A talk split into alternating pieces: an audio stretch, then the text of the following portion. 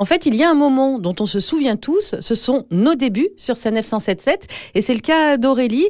Ça a été un petit peu compliqué. Je venais tout juste d'arriver dans la radio et on commence toujours par euh, faire la nuit parce que euh, c'est les heures où il y a un peu moins de trafic, ce qui n'a pas été le cas cette nuit-là puisqu'on a eu euh, plein d'événements assez sérieux, un contresens dans le Grand Est qui s'est rapidement transformé en accident grave et puis dans le même temps la coupure de l'autoroute avec l'intervention d'un hélicoptère sur les voies et en même temps un piéton avec un comportement très dangereux. J'étais un peu euh, paniquée, donc j'ai appelé euh, ce qu'on appelle le cadre d'astreinte. Euh, et en fait, on a passé trois heures au téléphone entre 1 heure du matin et 4 heures du matin. Ça m'a beaucoup marqué. Je me suis dit, bon, bah là au moins, on fait un métier utile. Et c'est vrai que c'est parfois des moments émotionnellement très forts et il faut un petit temps pour digérer et repartir encore plus d'attaque. Parce que c'est vrai que parfois, il faut l'être d'attaque. Pierrick a dû, lui, rester concentré pendant de longues heures.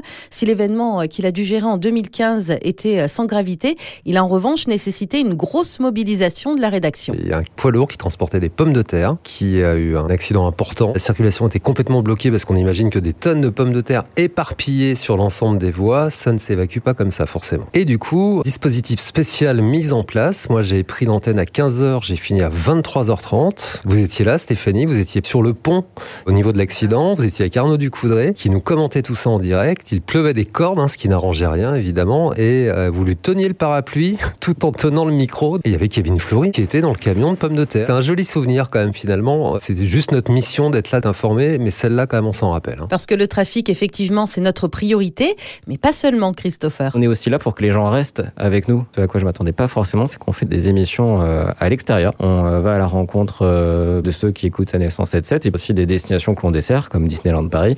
J'adore cette destination. Et là, du coup, ça nous a permis d'entrer dans les coulisses et de faire découvrir aussi aux auditeurs les coulisses, puis les emmener aussi un peu plus loin, au-delà des autoroutes euh, du groupe Sanef, d'aller par exemple à Val Thorens où euh, j'ai pu faire une émission en direct. Euh, c'était vraiment impressionnant d'être au sommet des pistes et de faire découvrir là aussi les coulisses d'une station de ski qui fonctionne un petit peu aussi comme, euh, comme une autoroute. Christopher, tranquillement installé sur son siège, les yeux sur les montagnes enneigées.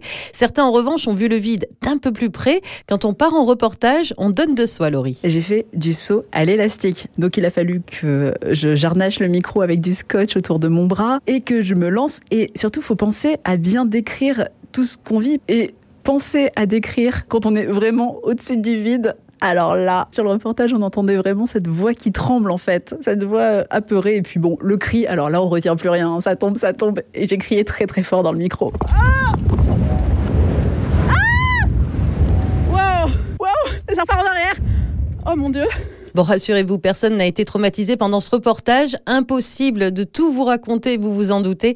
En tous les cas, chaque jour est différent du précédent et c'est un bonheur d'être à vos côtés.